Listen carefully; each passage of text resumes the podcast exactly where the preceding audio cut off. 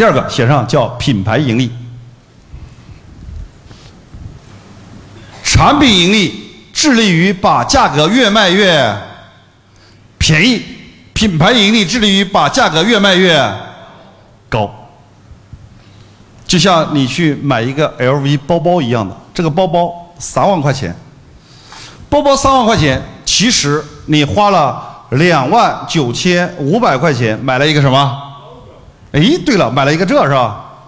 买了一个 LV 的 logo，是不是这样？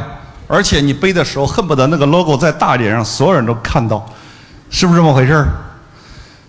啊，我在上个月的时候，我女儿上小学，她呢不懂这些，但是呢，她已经学会了汉语拼音，对不对？她就说：“老爸，你这个牌子怎么是个驴牌啊？这用汉语拼音怎么拼？驴嘛，是吧？”他说：“你牌背这个牌子是驴牌。”我说这不是驴牌，这是 LV。他说我不懂，反正是汉语拼音拼出来就是驴，对吧？其实你是不是花两万九千五百块钱买了一个 logo，然后又加了五百块钱，他送了你一个包，是不是这么回事儿？就是所有的品牌致力于把产品越卖越产品盈利和品牌盈利是截然不同的两类人。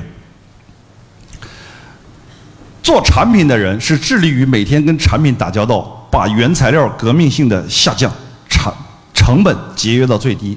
做品牌的人是研究人的，做产品的是研究物的。各位，所有干品牌的，他会不会考虑成本？会不会？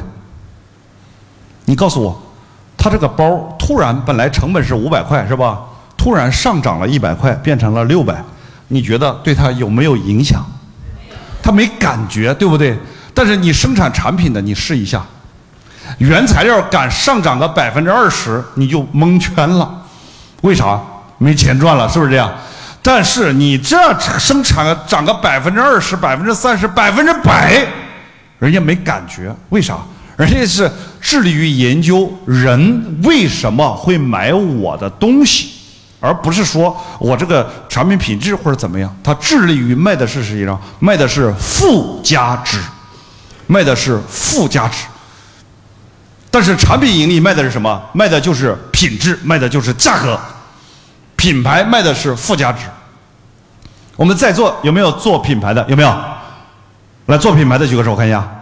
哦，还是蛮多的。方向。那如果说你未来想通过自己的品牌，创造更大的价值。